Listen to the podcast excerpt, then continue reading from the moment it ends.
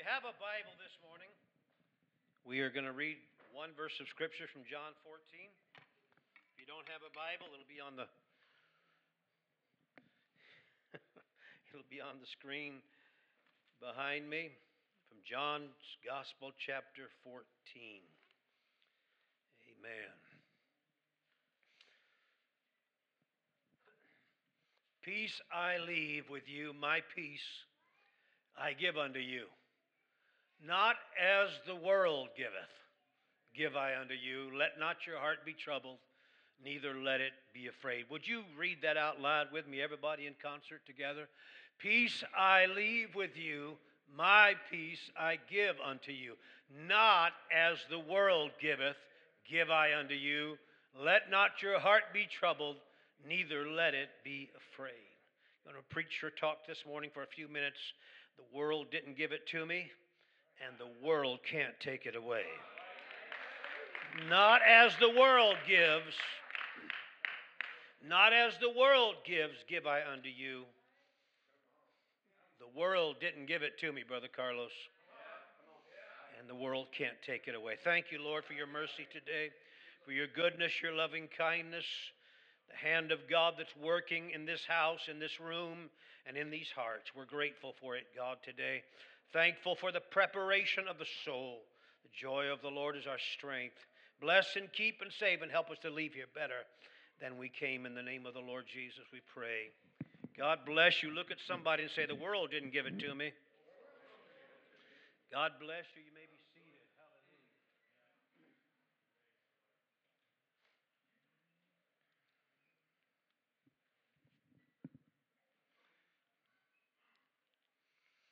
If you have a job that would qualify as being good today, something you enjoy doing, a home, a vehicle that you like, if you have your health about you, if you got up today and enjoyed the beauty of a gorgeous sunrise, if you took a deep breath of fresh air, you may have thought, there's just sometimes I want to say life is good.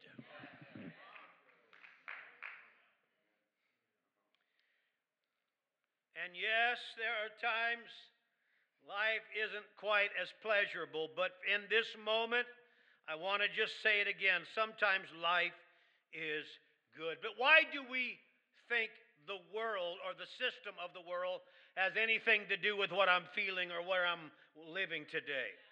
Because when I think about my life BC, before the Lord Jesus Christ, I can't think of very many things and that were there that left me with a positive taste in my mouth, a good taste in my mouth.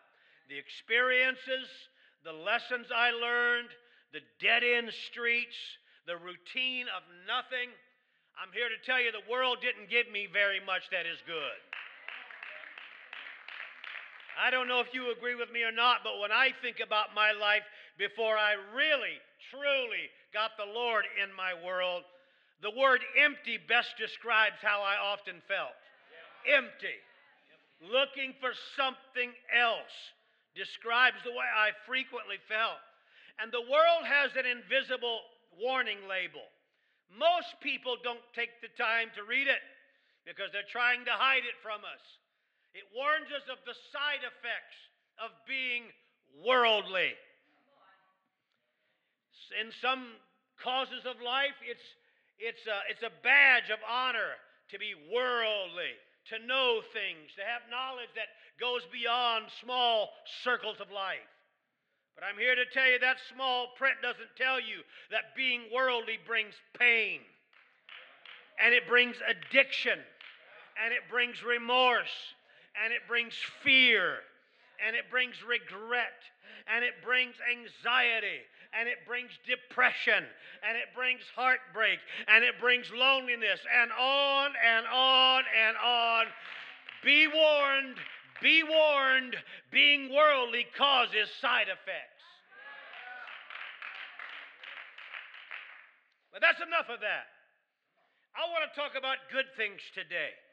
Good things that I have found or I have discovered in my life since I've been born again of the water and of the Spirit. John 3 and verse number 5. You don't get these things until you repent of your sins. You won't have this. But Luke, or Luke 13, 3 and 5, except you repent, you'll all likewise perish.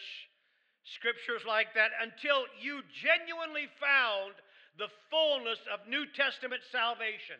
Repentance, water baptism in the name of the Lord Jesus Christ, Acts 2:38, 8:16, 10:48, 19:5, Romans 6, 1 through 6. It's there. It's there.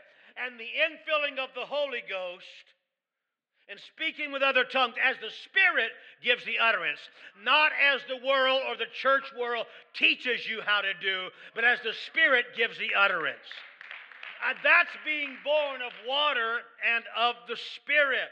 Those things, or these things that I'm about to describe, I recognized appeared in my life when I avoided worldliness and invited the kingdom of God into my heart. Brother and sister, this world is not your home. you are only a temporary resident here it's going to be like this, and all of a sudden, more, the most of your days will be in the rear view mirror. The Apostle Paul told me in Philippians 4 8 to think about these things. I'm talking about things, things of God that don't leave a hangover in your life, things that don't leave destruction in your wake, things that don't need to be covered with a lie uh, see, did I tell them this? So do I need to do I need to alter that because I lied about this? The tears that you experience in the kingdom of God are not tears of sorrow and suffering, but tears of joy. Solomon wrote it in his book of Proverbs, chapter 10, verse 22. He said, The blessing of the Lord it maketh rich, and he addeth no sorrow with it. I'm talking about things that you got when you finally got close enough to the Lord Jesus that the world started meaning nothing to you anymore. Let me give you four things. Four blessings that are no doubt evident in your life if you have been born again of the water and spirit. No doubt about it. Number one, the people of God the people of God. I didn't have the people of God before I came into the kingdom of God. I had worldly friends. I had people out there that I still believe today love me honorably. My best friend in the world installed this ductwork, put those furnaces in out there, lives in Arizona. I went to high school, went to junior high school with him, played on the same football teams, the same baseball teams. I know his mom, his dad is gone, has passed away. I know his brothers just as good as I know you. Not in the church like this church here today, but loves the Lord, serving the Lord, loves the truth. I baptized him in Jesus' name at Life Church in the tank, received the gift of the Holy Ghost. I'm just trying to say, I had friends before I got this experience but when you get brothers and sisters after this experience, it's a whole new level of classification of people that you bring into your life. A whole new classification of friends, mentors, elders, shepherds, trusted loved ones, prayer partners. I didn't have any of that in the world. I had none of that out there.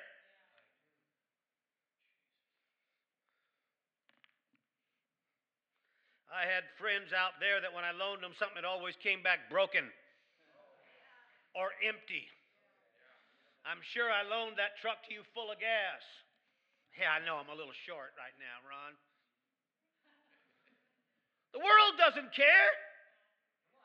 There's no compass there like there is when you come into the kingdom of God. The writer put it this way in Psalm 133, verse 1 Behold, how good and how pleasant it is for brethren to dwell together in unity.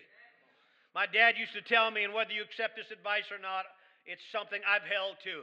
Beware when people in the world mean more to you than your brothers and sisters in the same seats coming to church day in and day out. Doesn't mean I've abandoned my buddies. I love them today. But it's different now. It's brand new today. It's altogether unique. The Apostle Paul said in 2 Timothy 4, verse 11, he put a value upon the brothers. He put a value there. He's profitable, he said to me.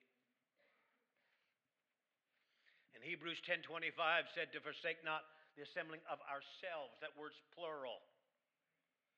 So you can get God anywhere you are. You can get God on the mountainside. You can feel God in the grocery store. You can feel God at work. You can feel God riding a motorcycle, riding a horse. We're going to ride a horse today, Brother Larry? Hallelujah. Brother Larry's bringing bullet to the party. You can feel God anywhere and everywhere but it's different around the people of God.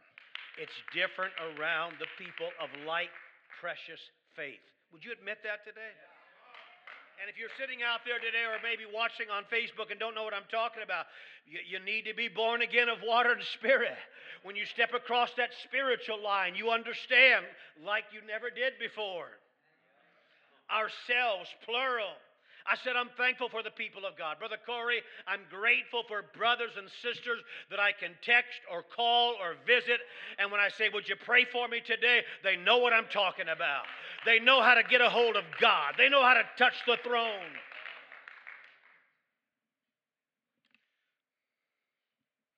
Hallelujah.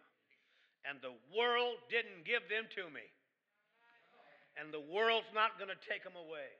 All right, I'm trying to go somewhere. The second thing I'm thankful for today is the Spirit of Almighty God. You Pentecostals ought to come alive here. I said, I'm thankful for the Spirit of God in our life.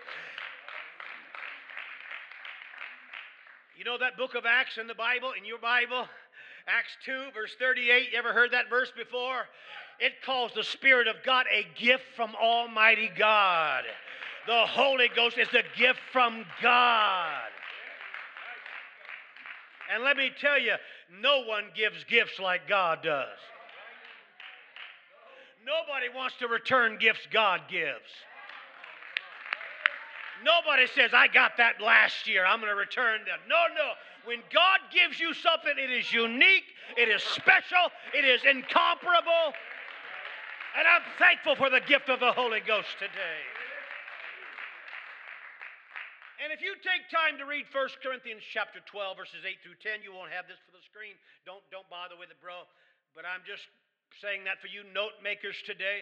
Inside of the gift of the Holy Ghost, there are nine giftings.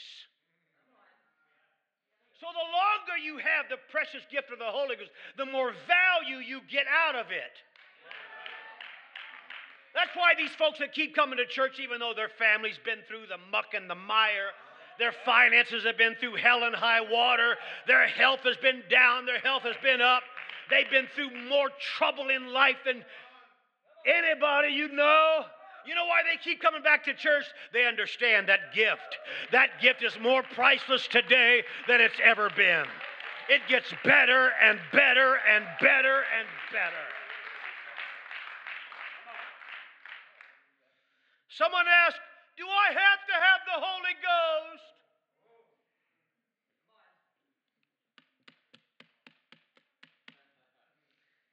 I want to be technical and then otherwise. Romans 8 9 said, without the Spirit of Christ, we don't even belong to Him. But let's, let's be otherwise right here. Do I have to have the gift of the Holy Ghost? Well, you know, you can do a lot of things without having to have extra help. You can jump out of a plane without a parachute if you want. You can do it. You know, you're not really smart. The outcome you're not going to like. But if you want to make it to heaven, you need the Holy Ghost. You need it because it's the plan of salvation, and you need it to overcome the junk of this life that is constantly bombarding you. If you don't think the world has a powerful pull, start looking deeper into your kids' eyes. If your kids go to public school, start listening to the words they say. Start catching on the phrases they pick. Even if they go to Christian school, There's a magnetism about the world. But everything's different since I've received the Holy Ghost. And you know what, Brother Stacy? The world didn't give it to me. And the world can't take it away. So I'm thankful. I'm thankful for the people of God. That's something special that God only gives you. Is everybody your best friend in the house of God? Come on, let's be real. Not, not, not even possible. Not everybody prays that comes to church. Not everybody in church is for the right motive.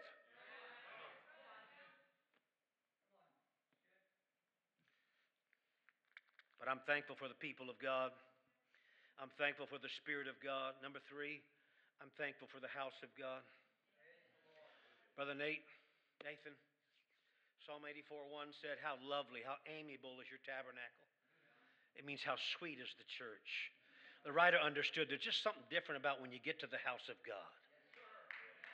You can, you can leave all sorts of hell and negativity and you walk in the house of God, all of a sudden, I don't I can't put my finger on where it is, if it's in my mind or my spirit or my but there's just something different.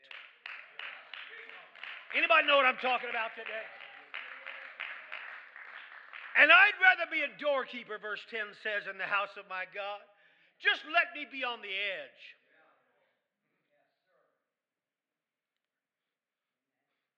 Than to dwell in the tents of wickedness or the world. The rooting and grounding of church life is the best thing you can do for yourself and your kids. I want to say it again the rooting and grounding. I'm not talking about people that always have a reason why, but grounded people. It's Sunday, so we're going to the house of God. It's Wednesday, we're going to church. Rooted, grounded. I'm not picking on anybody. I understand the world is strong and we're, we have commitments to jobs and all the above. But there's something unique. Jeremiah said, I wish I could get to church, but I'm bound. Let me offer this to us, somebody that cares about it today. Whatever it is that keeps you from being faithful to the house of God, you need to start dealing with that. Whatever it is, brother or sister, friend, leader, young person, elder, whatever is in your life that keeps you from being constant, rooted, grounded. Deal with that. Look, look, I worked retail for 35 years. I know what it means when a boss says, You're going to be here Wednesday night, you're going to be here holidays. I get it. I get it. What I'm talking about, though, is the guys that are volunteering. You should deal with that. Whatever you're missing in your life, it's somewhere going to be taken care of if you get more of the Holy Ghost, more of the Spirit of God working on your heart.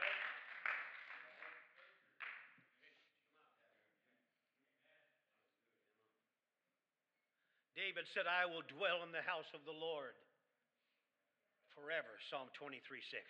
Now, here's a little homework for you if you care to do this type of thing. In Psalm 73, Asaph, not David, but Asaph, he goes on this long 15, 15 verse rant, diatribe. He is airing out his sentiments before the Almighty. He sees people in the world prospering. He sees people that don't love God. As a matter of fact, they hate God. And they're not, they're not bashful about vocalizing that. They hate righteousness. And he looks at people like that and they prosper in things. They invest and it pays off. They're not sick. Their health is secure. Their homes are solid. They have money in the bank. Their vehicles don't break down. That's what's going on in Psalm 73, first 15 verses. And then you get to verse 16. and he says, When I tried to get all my mind wrapped around this, it was just too painful. Because I'm connecting the dots of what I don't understand to what God allows. Why does God allow evil people to prosper? Why does God allow Holy Ghost filled but getting cold saints of God to walk out there and do things? I don't. God, why are you letting that happen? Shake them up. Stir them up. Turn them upside down. Light their seat on fire. Rescue the perishing. Care for the dying, God. Just telling you how he was thinking, and I've been there. What is going on? You sacrifice, you work, you show up early, you stay late, you give, you bring people to church, and your investments fail. Your health is suspect. That's what's going on here. And he said, when I tried to get it all ciphered, it just gave me pain.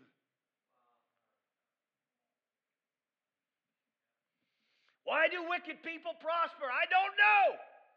Except that he told me it's going to rain on the just and the unjust. But this is the beauty of Psalm 73. Verse 17, he says, Until I went into the sanctuary of God, then I understood therein. He said, All the junk that clutters my mind out there, when I try to fix everything that's wrong, out there, it just hurts me. It pains me. It confuses me. It bewilders me. It amazes me. He said, I'm trying to find out why does this happen? He says, I can't figure it out. But when I get back to church, when I get back into the house of God, something transpires in my mind. Then I get understanding. It all starts to make sense to me.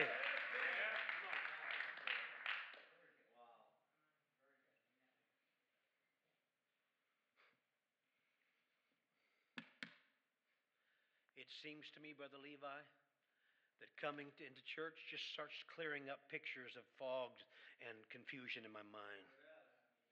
When I hear someone stoke up the keyboard or someone over here calling on the Lord's name in prayer, it just triggers something inside of me.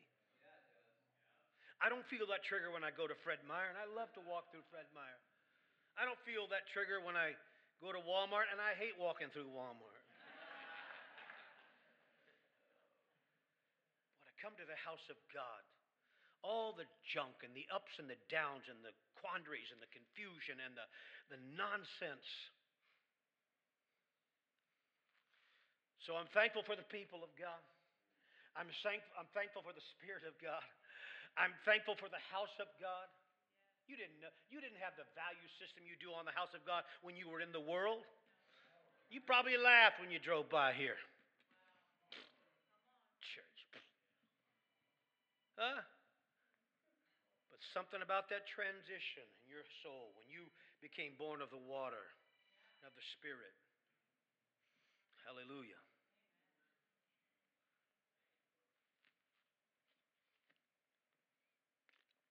Church kind of starts clearing up the big picture. That's why people walk in seemingly, seemingly, as far as I can tell, but that doesn't mean it's the truth. Seemingly, just walk in off the street and they're looking for God. We think, oh, nice to see you today. We have no idea what's brewing in their soul. They're tired of the world. They're tired of dead end streets. They're tired of family problems and marital issues and health struggles.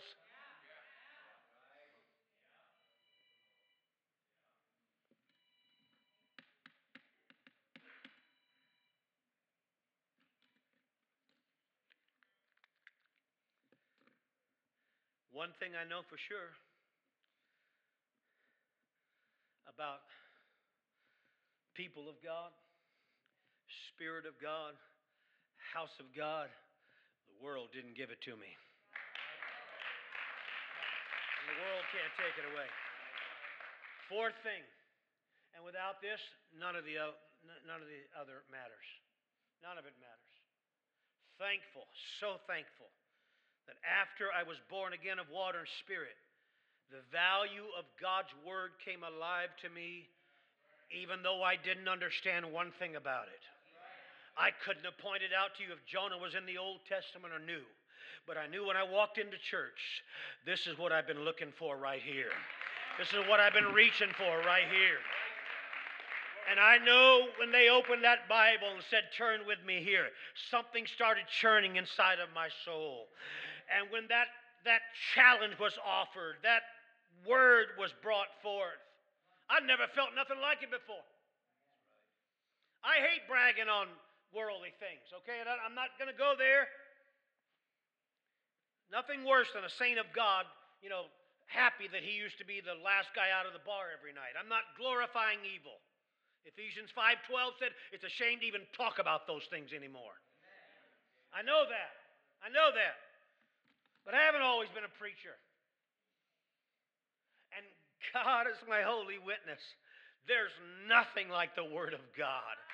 Nothing you can compare to it. Nothing that stands anywhere near its value. Why do evil people prosper? I don't know. But when I open the Word of God, here's where everything starts to come together. This is the game changer in life.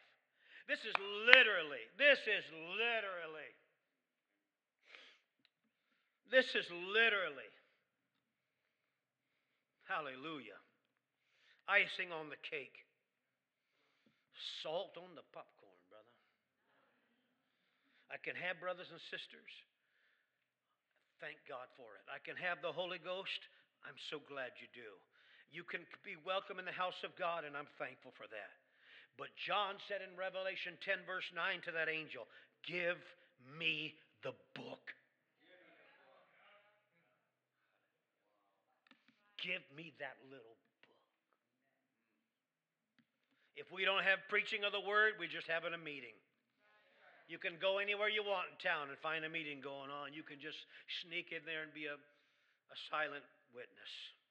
Nothing matters if we don't have the Word of God. In this crazy world we live today, the systems of politicians, no matter what, what label they go by, they're attacking everything wholesome and pure.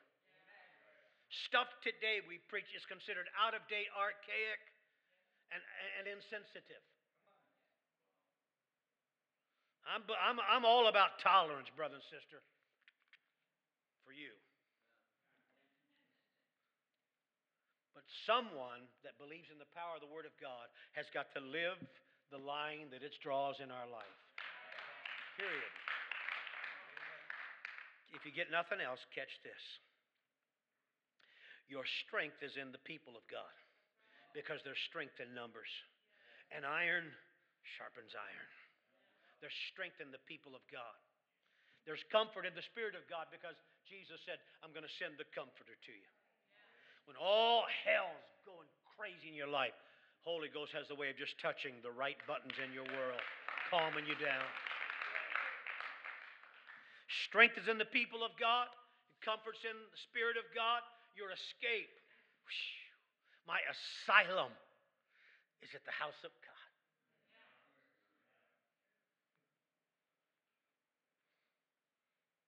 But my salvation, my everything, my commitments being successful, my ambitions being fulfilled, I find only one place the Word of Almighty God. You can be lonely, you can be completely out of it. You could be all by yourself somewhere in a tree stand. What? Ooh. Someone said, Can I go, Pastor? No, you can't. Get your own.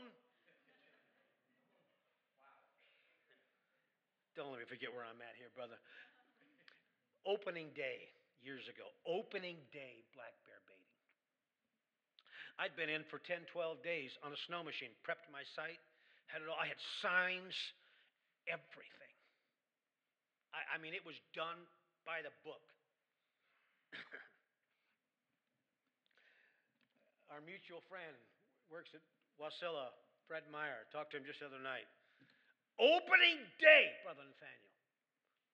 I go in there and there's a sign right across from mine, like my tree. I'm like, what's this? Six million acres. This guy's got a. I'm like, uh,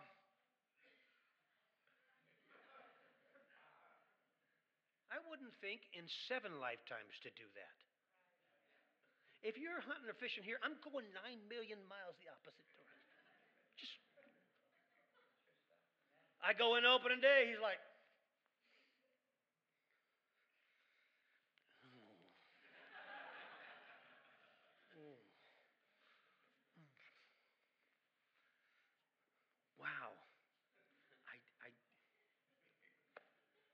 escapes me.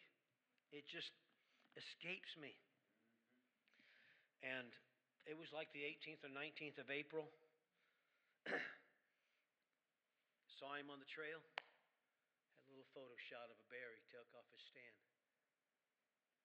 Like, can I open that wound and pour salt in it? Why? You...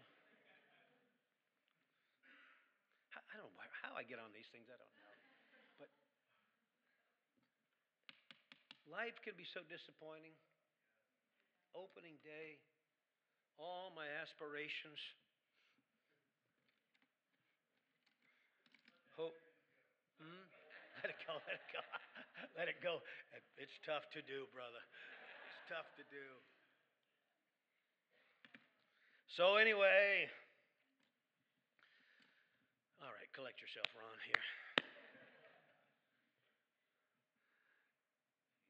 My escape, the house of God. I can get here and all that craziness just doesn't seem to be so important anymore.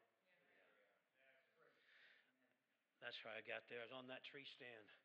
And, and I can open up my Bible, flip on my phone, and turn to a verse. And nothing in this world matters at that moment in time. Nothing in the world matters. Not a point. Can I see you? Have you got time for a question? None of that matters to me. Because that word of God tells me He's my rock and my refuge, my strong tower, my hope and my salvation. All right. I'm thankful for the people of God. And I'm thankful for the Spirit of God. And I'm ever grateful for the house of God. But I'm equally grateful that the Word of God liveth and abideth forever. There's no way the world gave me that. The world didn't tell me I'd find that. You know what the world told me? Don't get all crazy about that religion stuff now.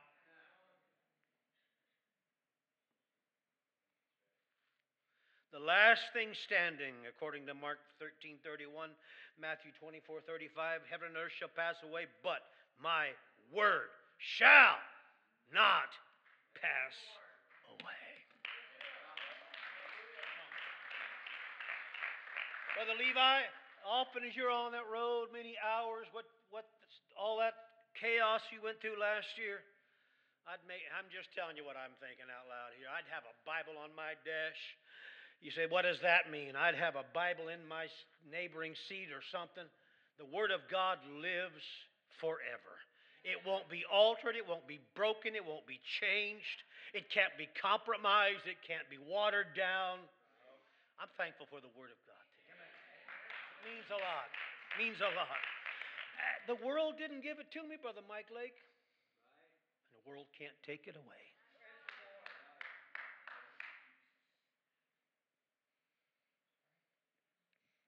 I told the saints at, my son's church a couple of weeks ago this story, and pardon my redundancy, but I'm telling this for the visitors that have never heard it, all right? used to have a brother come to church. I wish he was here today. Faithful, love the Lord, not really articulate, not very educated, and I don't say that like I'm slamming him because I'm in the same vat with him.